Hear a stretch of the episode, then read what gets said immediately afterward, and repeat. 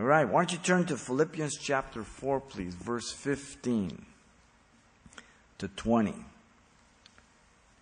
Philippians chapter 4, verse 15 through 20. And the message is entitled Ministry and Finances, and this is part two. We looked at part one last time. As Paul comes to the end of his letter, he has laid out his heart regarding finances. And we saw that it was characterized by three things in verse 10 through 14 the appreciation of Paul for the finances. Secondly, and that was in verse 10, secondly, the perception of Paul about his finances in 11 and 12, and the commendation of Paul for the finances in 13 through 14. Paul was very open, very transparent, and he was. Um, a man who wanted people to understand that he loved God more than he loved money, and that he was serving God because God had saved them, and not because he had saved them to become wealthy. What a rebuke to so many of the day and history who have taken the gospel into themselves to enhance themselves in spite of what is taught in Scripture. And I fault many of this to the people of God because they should be the first ones not to be giving to ministries like that. They really are not ministries at all. But their ministries are just merchandise the gospel of Jesus Christ. You should know if God's working in a church. You should examine. You should be involved in that ministry. You should know the history of that ministry. You should see what God has done. Where did they come? How did they begin? Very important. Now, as Paul continues to speak on finances, he reminds the Philippians about three more things here in verses 15 through 20. Let me read here. He says, Now you Philippians know also that in the beginning of the gospel, when I departed from Macedonia, no church shared with me concerning giving or receiving, but you only. For even in Thessalonica, you sent aid once and again for my necessities. Not that I speak or seek the gift, but I seek the fruit that abounds to your account. Indeed, I have all and abound. I am full, having received from Epaphroditus the things sent from you, a sweet smelling aroma, an acceptable sacrifice, well pleasing to God. And my God shall supply all your needs according to his riches in glory by Jesus, by Christ Jesus. Now to our God and Father be glory forever and ever. Amen. Paul declares the three following things regarding these finances. First, the commitment to Paul by the Philippians, verses 15 through 16. He points this out. Secondly, the motive of Paul for the Philippians in verses 17 and 18. And thirdly, the faithfulness of God towards the Philippians in verses 19 through 20. He lays it out as he's closing his letter. Let's begin with the commitment to Paul by the Philippians. Look at verses 15 and 16. In 15, the Apostle Paul recalled to the Philippians their involvement from the day he departed from Macedonia. Paul um, indicated, notice, their common knowledge. Now you Philippians know also that in the beginning of the gospel, when I departed from Macedonia, he literally says, you know as well as I. You do that as a parent to your child. What do you mean what I mean? You were there. You resort back to a common knowledge. He took them back 10 years as um, he came to Philippi after the Holy Spirit had hindered him from preaching in Galatia and Bithynia. Bring them over to Troas where Paul received a vision from a man of Macedonia. Come over and help us. In Acts 16, around verse 10 or so.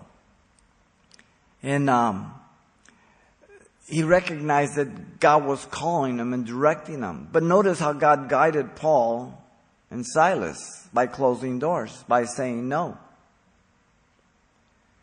God has certain areas in mind for certain times and others not. And sometimes He will use all these things to guide us. He had come to Philippi, and after several days, as you know, on the Sabbath, he went to the riverside where Lydia and other women were praying because there weren't enough men to have a synagogue. Um, you required by law, by Jewish law, 10 men. So there weren't 10 Jews men to have a synagogue there. So the women were praying at the riverside. Acts 16, 11 through 15. He not only saw Lydia come to the Lord, as you remember, but um, a slave girl that was demon possessed and was being used by some guys to enrich themselves through um, uh, soothsaying or declaring the future, fortune telling. And um, this was the beginning of the church as God directed. Paul identified their common partnership when he says, When I departed from Macedonia, no church shared with me concerning giving and receiving, but you only. And so, again, he's pointing and reminding them of the common knowledge they both had, those in the church and he himself at this point. Ten years later, some of you that are still here from the beginning, I said, now you remember how the Lord started the Bible study at George Gutierrez's house on Hidalgo Street with just three people. And then from there, we stepped out and started a Sunday morning service at the YMCA on Main Street. And we would be both agreeing on something that we had witnessed together, though it has been 37 years or so. The Philippians were the only ones who became financial partners with Paul in the gospel at that time. Either before or at his departure, they had shared in giving and receiving. Notice that. He was not charging the other churches for not giving to him, merely stating the fact about the Philippian church. Okay? So sometimes people draw and they read into the text what's not there. He's simply in dealing with the Philippian church. Though not uh, many other churches did give to Paul, but that's not the point here. The word shared means to be a partner, to distribute, or to be one. Koinonia, we get our word fellowship, koinonia, partnership, oneness, participation. It's a very rich word. It's used to distribute the needs to the saints in Romans 12:13. It's used for imparting physical needs to one who teaches in Galatians 6 6. It is used of partaking of Christ's sufferings in 1 Peter 4:13. The phrase giving and receiving is an interesting term. It's a commercial term for credits and debits. They had made a deposit with him and he acknowledged the receipt of it. He's using commercial terms here that were used of that day. Notice in verse 16, the Apostle Paul recalled to the Philippians also their involvement after he arrived at Thessalonica. He says, For even in Thessalonica you sent aid once and again for my necessities. The commitment of the Philippians was not emotional, but decisive. For even in Thessalonica you sent aid once. So they had thought it through, they had committed themselves, and they followed through it. Remember, Paul passed through Amphipolis and Apollonia, arriving to Thessalonica, where there was a synagogue of the Jews in Acts 17:1. They reasoned from the scriptures explaining and demonstrating that Christ had to suffer and be risen again from the dead, and that Jesus that they preached was Christ. A few proselytes and women believed, it says in Acts 17 2 through 4. The commitment of the Philippians was not mere duty, but one of love. Listen to his words, and again for my necessities. Two times. They were committed in a loving way. It wasn't a duty an obligation. Paul is not chiding them here. He is expressing his gratefulness and his appreciation.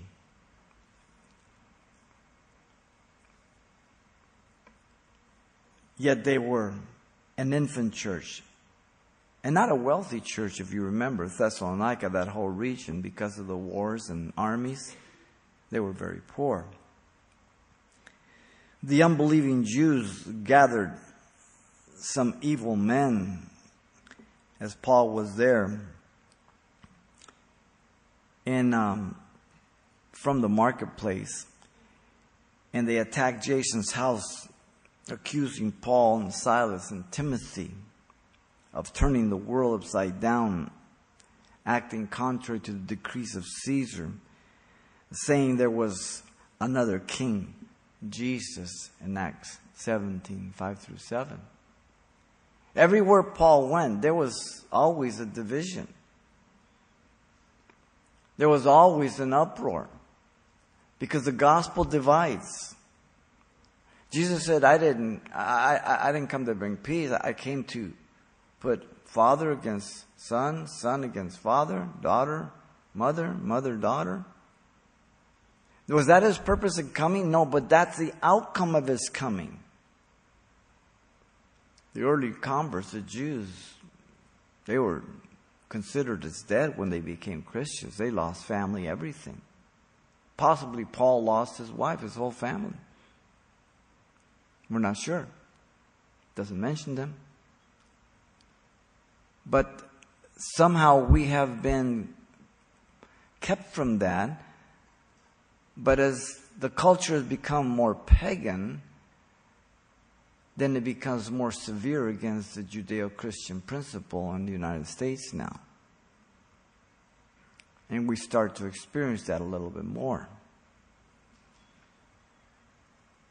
Now the brethren immediately sent Paul and Silas by night to Berea from Thessalonica, as you know. And they went into the synagogue again, as the manner of Paul was, and they being more fair minded than the Thessalonians, they searched the scriptures daily to find out whether these things are so in Acts 17 10 through 12.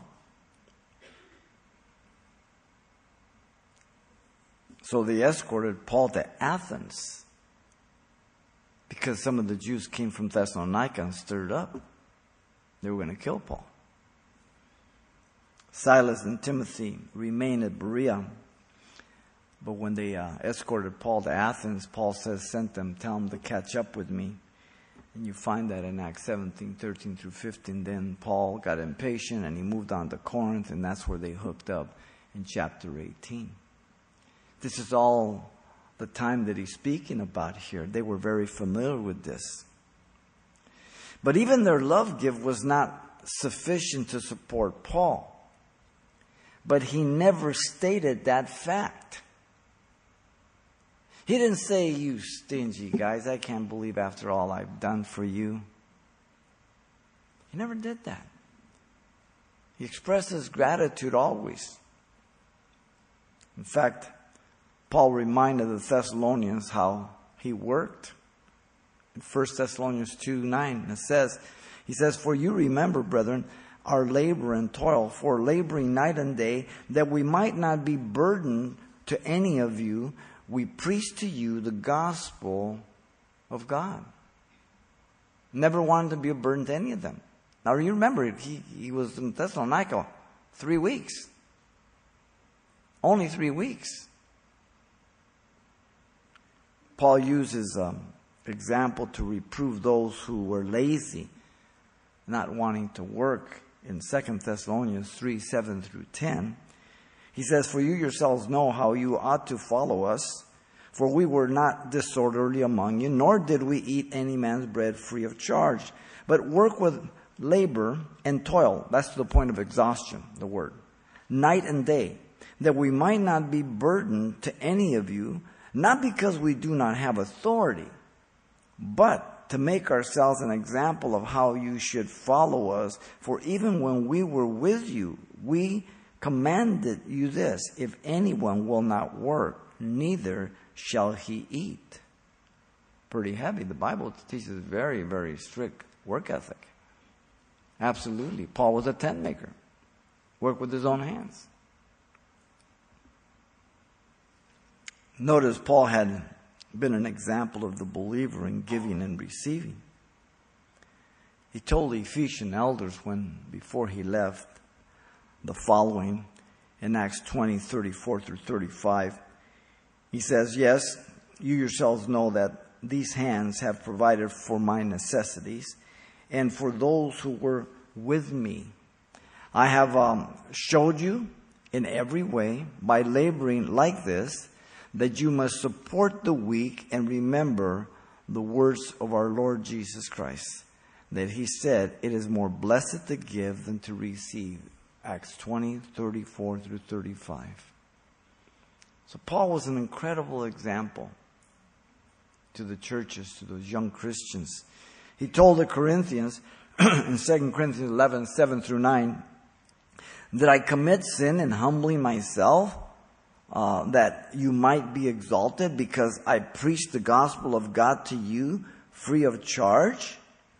I robbed other churches, taking wages from them to minister to you. And when I was present with you and in need, I was uh, a burden to no one. For what I lacked, the brethren who came from Macedonia, there they are again, supplied. And in everything I kept myself from being burdensome to you, and so I will keep myself. 2 Corinthians 11, 7 through 9. So Paul reminds them, the only way I humble myself, I never charged you. I didn't, you're going to fault me for that, for not taking money from you? Amazing.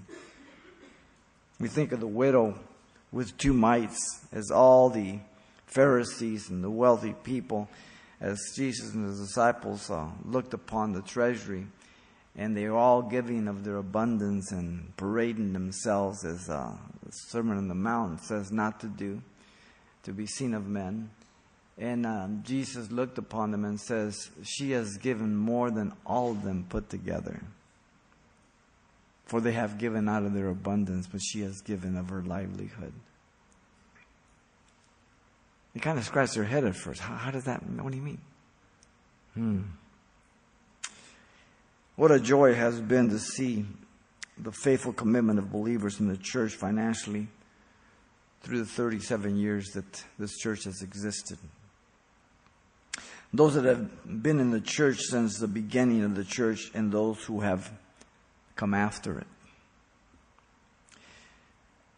2 Corinthians 8 12 through 14 says, for if there is first a willing mind, it is accepted according to what one has and not according to what he does not have.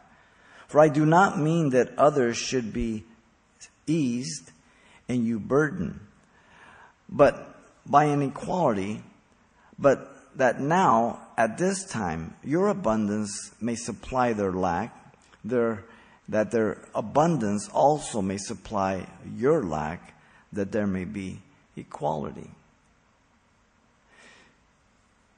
Those who have had little, medium, or abundance, consistently committed to the work of God through the years here in this church. Even as Paul in 2 Corinthians 9, 10, and 11 says, Now May he who supplies seed to the sower and bread for food supply and multiply the seed you have sown and increase the fruits of your righteousness, while you are enriched in everything for all liberality, which causes thanksgiving through us to God.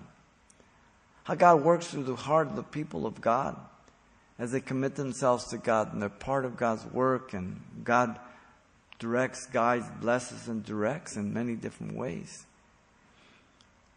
What an example to their children of putting God first and not giving Him leftovers. It's something that the natural man and our flesh always does.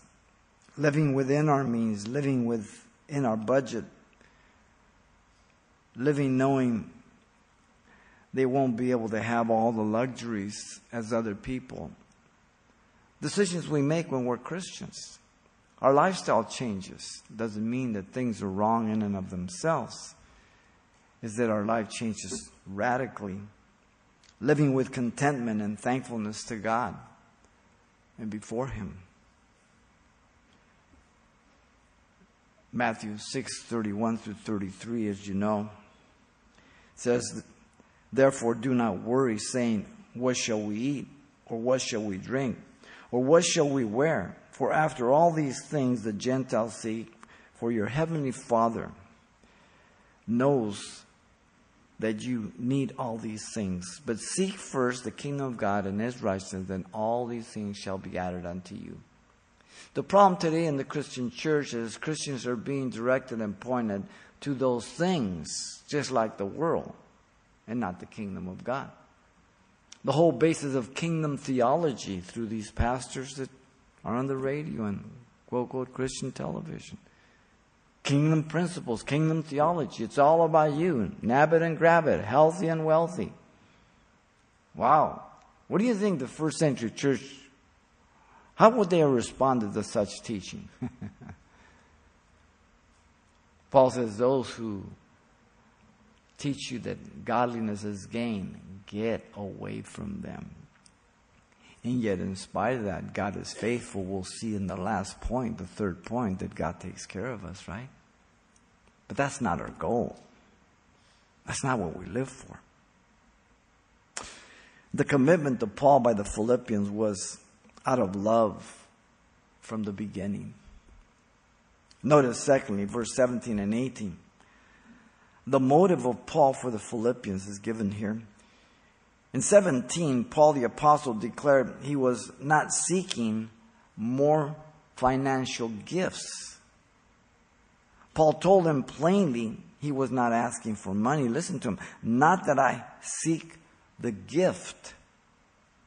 He was blameless before God and man. The word seek means to search for diligently, demand, or crave after. The tense is a continuous present. Paul's motive from the beginning and even now when he's writing was not seeking financial help, the gift, or anything else. The word is used of the person who doesn't know God and lives craving after the material things of life that Jesus spoke about in Matthew 6:32. The word is used of those who are strangers and pilgrims seeking a heavenly homeland in Hebrews 11:14. He was not attempting to drop any hints that they might give him a gift. You know, there's sometimes people that go around dropping hints about their need as they happen to strike a conversation up with you in the church. Be careful of that. There's always people like that. People know that Christians are an easy target. And that we want to be sensitive, we want to be compassionate, we want to be wise. The word gift or doma means simply a thing given to another. To bestow or to present. The root word describes God's gift of his son for the world. John 3:16 for God so loved the world that he gave his only begotten son that whoever believes in him should not perish but have everlasting. That's the root word for the word gave there. He gave his only begotten son, a gift. When someone gives you a gift and if they've have really spent a good amount of money, you're the first to know you're not worthy of it. They just love you. So they go out of their way to express their love. Notice Paul told them plainly he was seeking their spiritual return. He says, But I seek the fruit that abounds to your account. He saw their financial giving as fruit, the byproduct of their new life, ever present in season.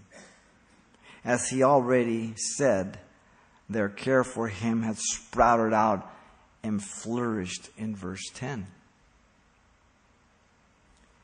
The contrast of what Paul does seek is clearly marked out by the word but.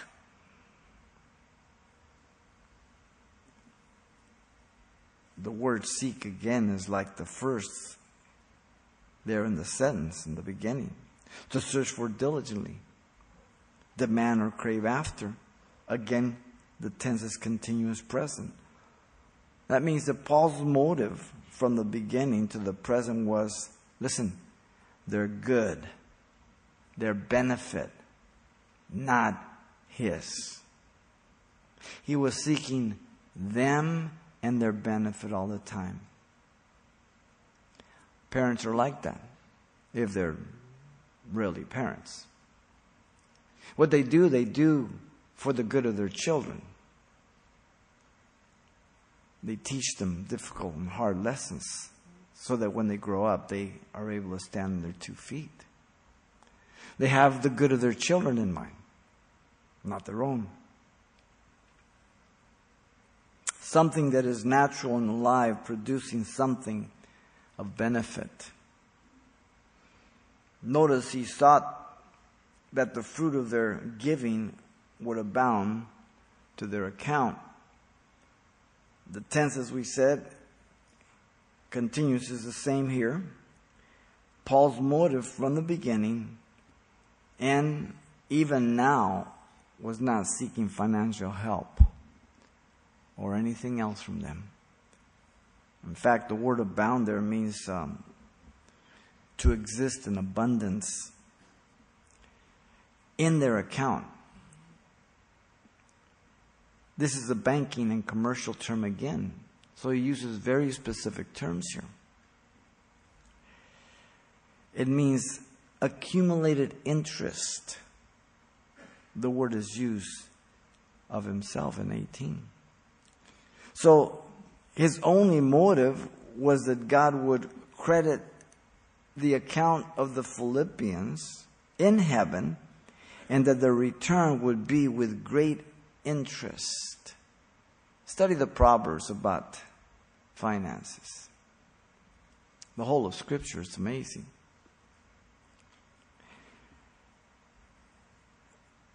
James says that we shouldn't lay out our treasures on earth where they rust and moth corrupts them, but in heaven. God um, pays great dividends. But sadly, too often, preachers and teachers and people who are in the church manipulating use that to motivate motivate people to give and that should never be they say if you give one god will give you ten that's that's not scriptural we understand god will always be faithful that will be our last point we can never outgive god but we don't function with a carnal mind and principle thinking if I give this, then he's gonna do this or has to do this. That is a carnal motivation. It's not out of love. Notice in 18, Paul, the apostle, declared he was seeking to communicate their faithfulness. He was an example of this principle of godly, of God's heavenly ledger. He says, Indeed, I have all and abound. I am full. All his needs had been met and had more than he could desire. Now, not that he was the wealthiest man in the world, it's just that he had more than he needed. One word contentment. Oh, if you can grab a hold of that. Greed destroys everybody. More, more, more. The word have is another commercial term and it means to have in full. It's used by Jesus in Matthew 5 2 and 16. The word is used as a receipt for full payment for money or goods in papyra astrakos, clay tablets. That term is used. It is magnified by the word abound to exceed a fixed number and the word full meaning to fill to the top. Paul is going out of his way to add all these descriptive adjectives regarding the giving of the Philippians to him. Paul was telling them how thankful he was for their love gift. Their part was valuable and important. Their part was part of the faithfulness of God to them, we'll see. When God does something through you and I, God's supposed to get the glory. And it's part of God's overall work completely. Notice he was acknowledging it was due to their gift. I having received from Epaphroditus the things sent from you. The phrase having received is again a technical word for full payment. He won't let it go. Paul is praising him corporately from you. He mentions that Epaphroditus was the messenger, the carrier, but from you corporately, the church. And he does this without encouraging them to do more than they had done already. So he's not begging, he's not dropping hints. Without doubt, Epaphroditus arrived with others with the gift to help and now would return, remember, as he had survived a near death experience of the sickness he was under. And the church was concerned about him. And I'm sure with the gift that he brought as well as the help, it was a great uh, aid to Paul. Notice he declared their gift was acceptable by God. He uses imagery of the Old Testament, a sweet smelling aroma, an acceptable sacrifice well pleasing to God. The description of a sweet smelling aroma looks to, again to the Old Testament sacrifices. The idea is of acceptance and pleasing to God as the incense and aroma of sacrifice rises up to the God's nostrils all through the Bible. Genesis 8:21, the sacrifice there, Leviticus 1:9, and many of the sacrifices that are mentioned there. Smelling an aroma, put it in your computer. You get all kinds of scriptures. Ephesians 5 2 says, And walk in love as Christ also has loved us and given himself for us, an offering and a sacrifice to God for a sweet smelling aroma, God's gift offering himself a sweet aroma to the Father. The declaration of an acceptable sacrifice speaks of the pure motive of the heart. God sees the heart. You and I see the gift. God sees why the gift is given. Acceptable done out of love, faith, and gratitude. Even as Paul, at the end of Romans, the theological proposition of the gospel and the power to save, he says, I beseech you by the mercy of God that you present your body a living sacrifice, holy and acceptable to you, a reasonable service. And be not fashioned to this world system, be transformed by the renewing of your mind to prove what is acceptable and the perfect will of God a living sacrifice. Hmm. The proclamation of well pleasing to God speaks of his delight and his pleasure. The phrase well pleasing means well agreeable. You're in the same accord. The individuals lined up with God, the same mind, the same will. But do not forget to do good and to share. For with such sacrifices, God is well pleased. Hebrews 13, 16 says. Hebrews 6:10 says, For God is not unjust to forget your work of and labor of love, which you have showed towards his name, in that you have ministered to the saints and do minister. Hebrews 6:10.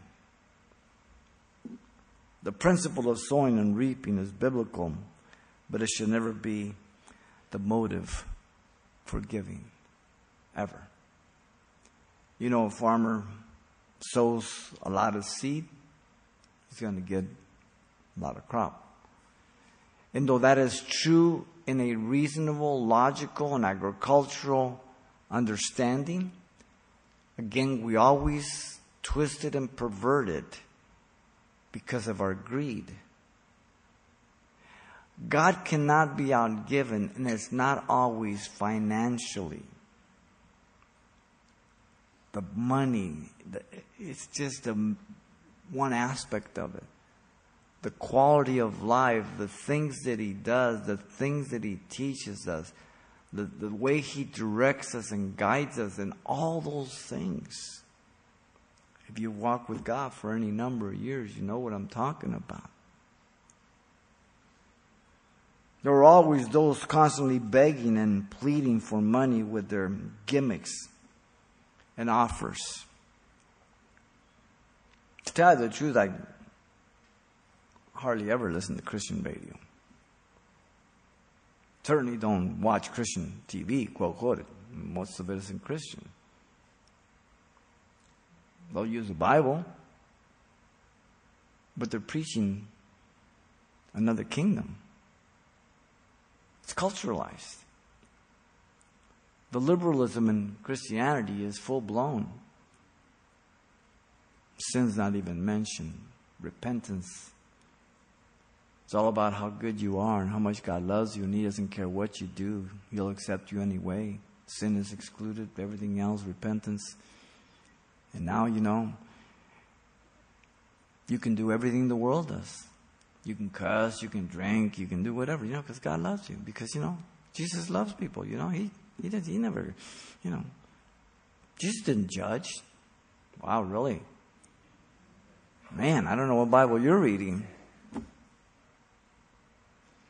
I read the Bible, and a lot of people were always mad at Jesus.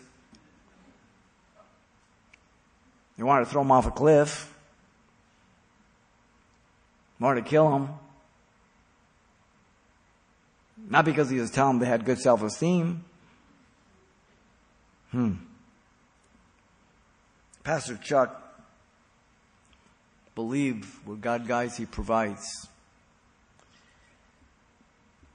He taught us just to feed the sheep.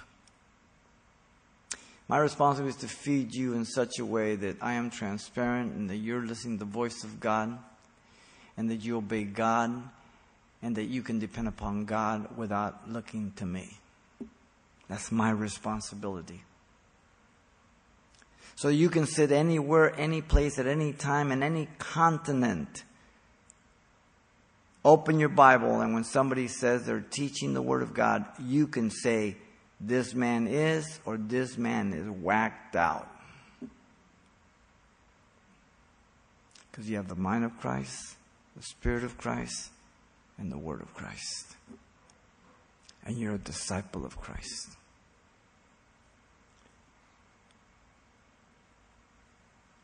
And yet, now that he's dead, though Chuck taught us very, very well, very clear by word and deed and example, so many of those who were the closest to him and others now are like those Pastor Chuck used to expose and criticize and judge.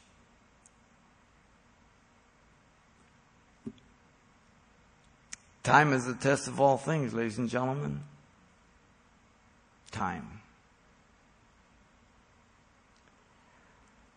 Paul didn't fault others for taking money in the ministry. He believed God would not have him to take money. He makes very clear when he speaks to the Corinthians. He didn't fault others. But he did fault others for begging and merchandising the gospel for their own profit. That is very, very clear. First, Second Corinthians, uh, Timothy, First, Second Timothy, Titus, very, very clear in those things. As, as well as Jesus, if you read the Gospels. 1 Corinthians 9.18 says, What is my reward then? Paul says, That when I preach the gospel, I may present the gospel of Christ without charge, that I may not abuse my authority in the gospel. 2 Corinthians 9, 6 through 8, he says, But this I say, he who sows sparingly will also reap sparingly. He who sows bountifully will also reap bountifully. So let each one give as he purposes in his heart, not grudgingly or of necessity, for God loves a cheerful giver. Hilarious giver is a word. And God is able to make all grace abound towards you, that you always, having all sufficiency in all things, may have an abundance for every good work. The word sufficiency is a stoic word. That you are such a person that you understand the kingdom of God. You are so grateful to God that you know how to live within your means, within your own budget, so that you not only are able to take care of yourself, but you have a little to help others if you need to.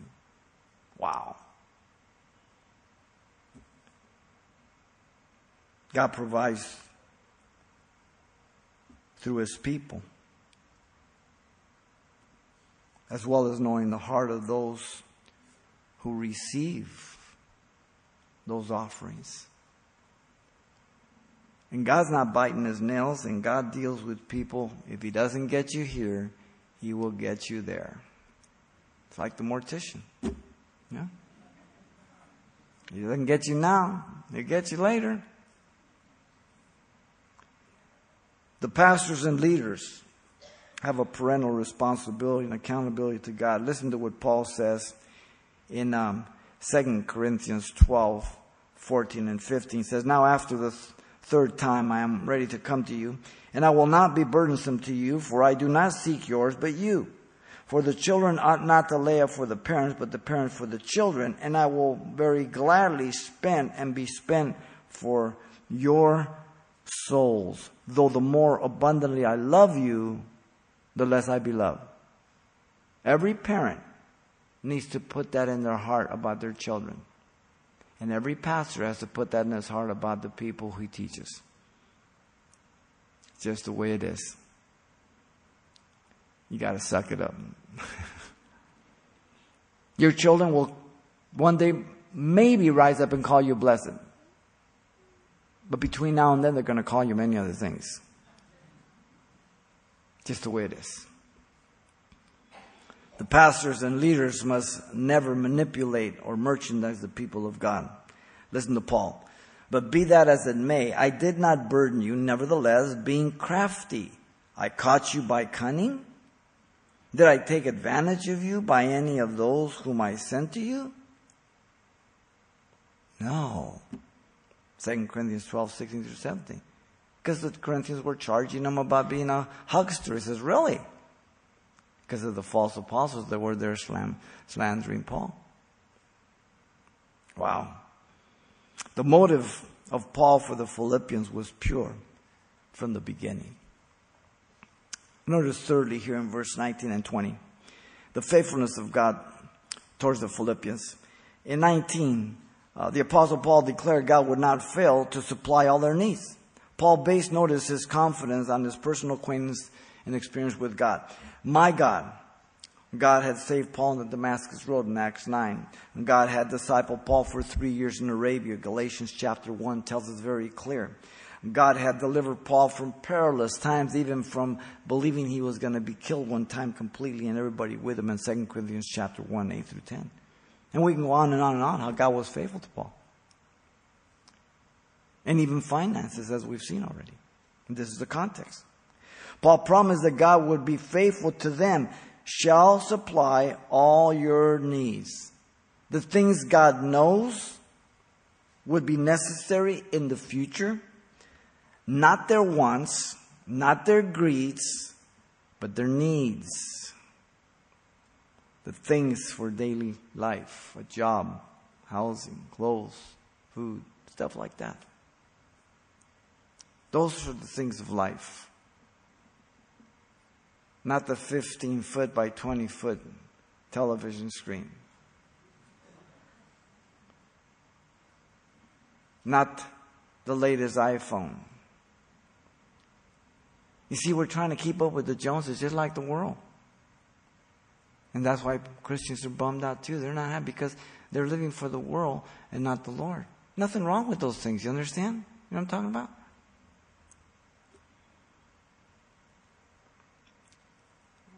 They, in appreciation, would be thankful and good stewards in contentment. That's part of our responsibility. Notice Paul indicated God's sovereign measure and manner according to his riches and glory by Christ Jesus, in proportion to the inexhaustible resource of the Father. He lacks nothing. He doesn't need anything. He can create anything. He can do anything. what do you tell Jeremiah?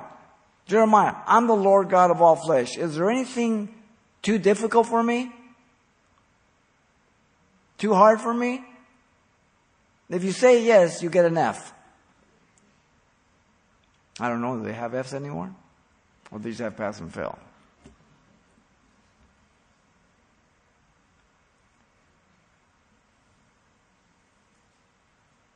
In proportion, in the way that would honor and bring glory to the Father. The channel is always the Son. In Him are hidden all the treasures of wisdom and knowledge, Colossians 2 5. In him you're complete. In him dwells the fullness of Godhead bodily. Colossians 2, 9 and 10. Ephesians 3.16, 3.20. Unto him was able to do exceedingly abundantly above all we can ask or think. And many other scriptures.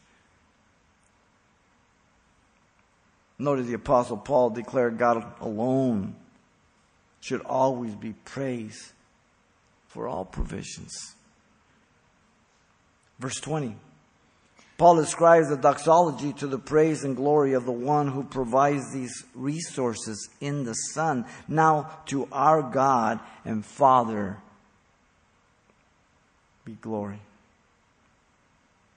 The term God and Father identify the same person. There is one article for both. The first person of the Trinity.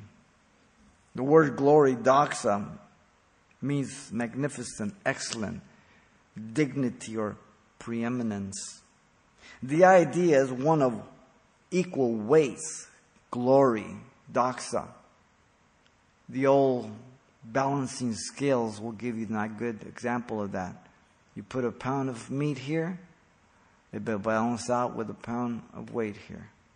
So you put the weight and you put that meat, when you get there, you know it's equal. That whatever God does, it's equal to who He is. Who is He? He's God.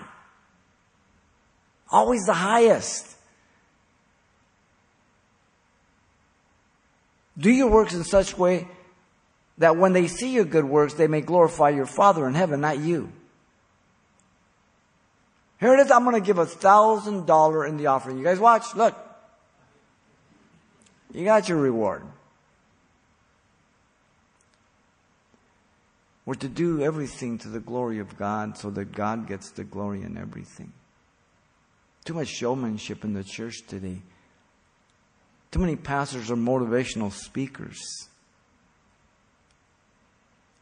They're telling the people how rich they can be and how much God is proud of them and, and how, how God is there saying, oh, come on, He's rooting for you and you can do it. And like if God is a man, as we are.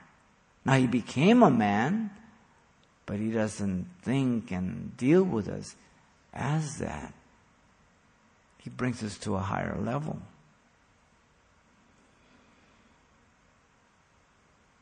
The deeds, the things that God does, they're equal to his nature, his character. 2 Corinthians 8, 6 through 9 says, For you know the grace of our Lord Jesus Christ, that though he was rich, yet for your sakes he became poor, that you through his poverty might become rich. Whoa. Rich in Christ and grace. We became sons of God. We were sons of Satan, daughters of Satan. Wow. Paul describes the extent of that doxology of praise and glory to be given to God the Father. Listen, forever and ever. Amen. The phrase forever and ever, Ionios, Ionion, means the ages through the ages. Through the age of grace, through the millennial, through all eternity. The Father gave His Son for the world the Son makes sinners one with the Father. The Son honors and obeys the Father in everything always. I do always please the Father. Which of you convicts me of sin? Nobody took him up on it. The Apostle Paul affirms the doxology. Amen. Two words are pronounced exactly the same in every language. Amen and hallelujah. They're universal words. Both of those words. The word amen here at the end of the sentence simply means so be it, in affirmation of what he has just stated. If the word is put at the beginning, then it's translated as pay attention. What's going to be said is very important. It's translated verily, verily, truly, truly. Same word. The position of the sentence in the Greek changes the meaning.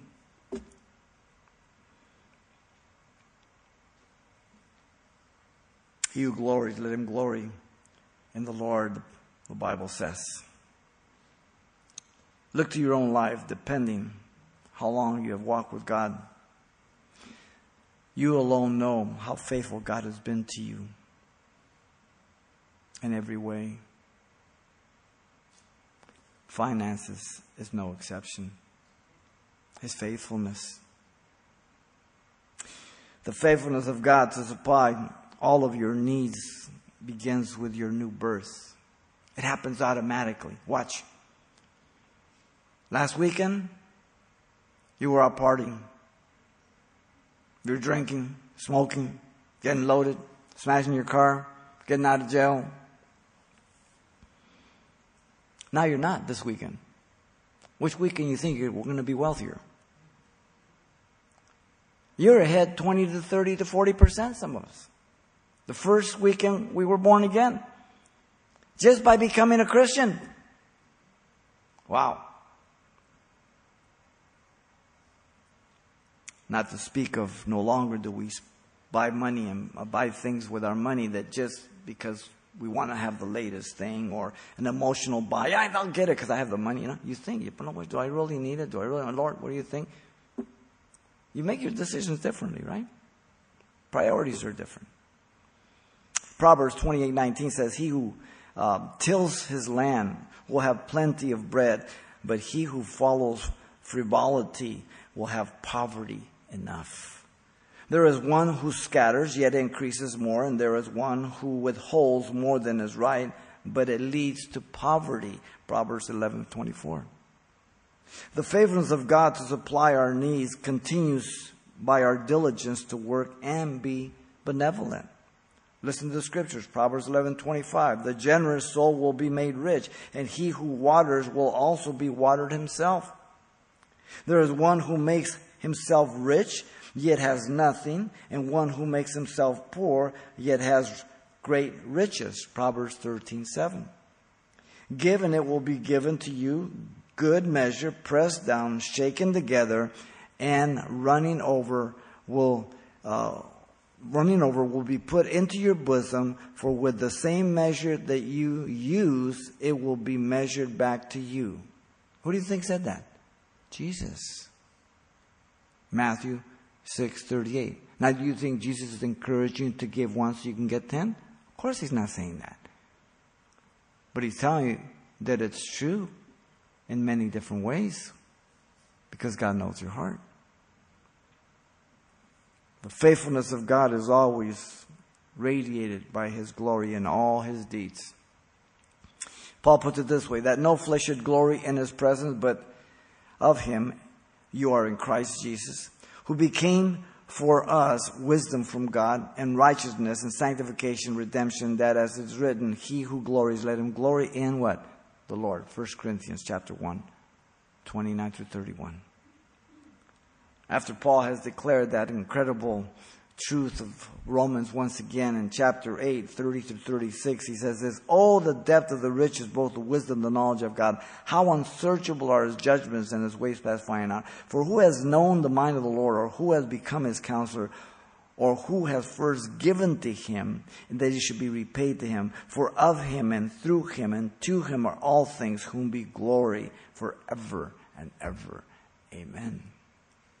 Wow the faithfulness of God towards the Philippians was true from the beginning, from the very beginning of their life in Christ. Amazing.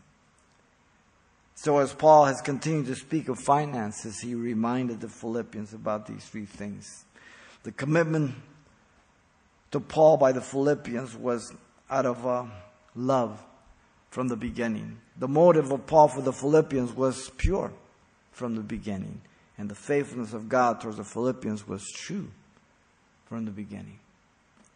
Man, we are wealthy beyond any means, ladies and gentlemen. Lord, we thank you for your goodness, your love. We thank you for just your goodness towards us. And Lord, we pray you deal with our hearts as we serve you, as we love you, as we just are so grateful for your goodness and mercy towards us, Lord. Your provisions, your care your protection.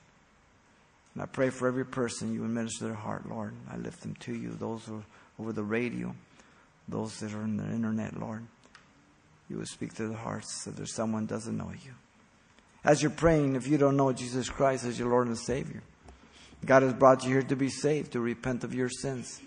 If you don't know Him, then God is here to tell you that you're a sinner in need of repentance and that He died for your sins and rose from the dead to make that payment. And if you will call upon him, he will forgive you and save you and give to you eternal life. If this is your decision, this is your prayer of repentance, you can repeat right now, and he's going to save you right where you sit. Father, I come to you in Jesus' name. I ask you to forgive me for all my sins. Give me a brand new heart. Fill me with your spirit. I accept you as my Savior and Lord. In Jesus' name I pray. Amen.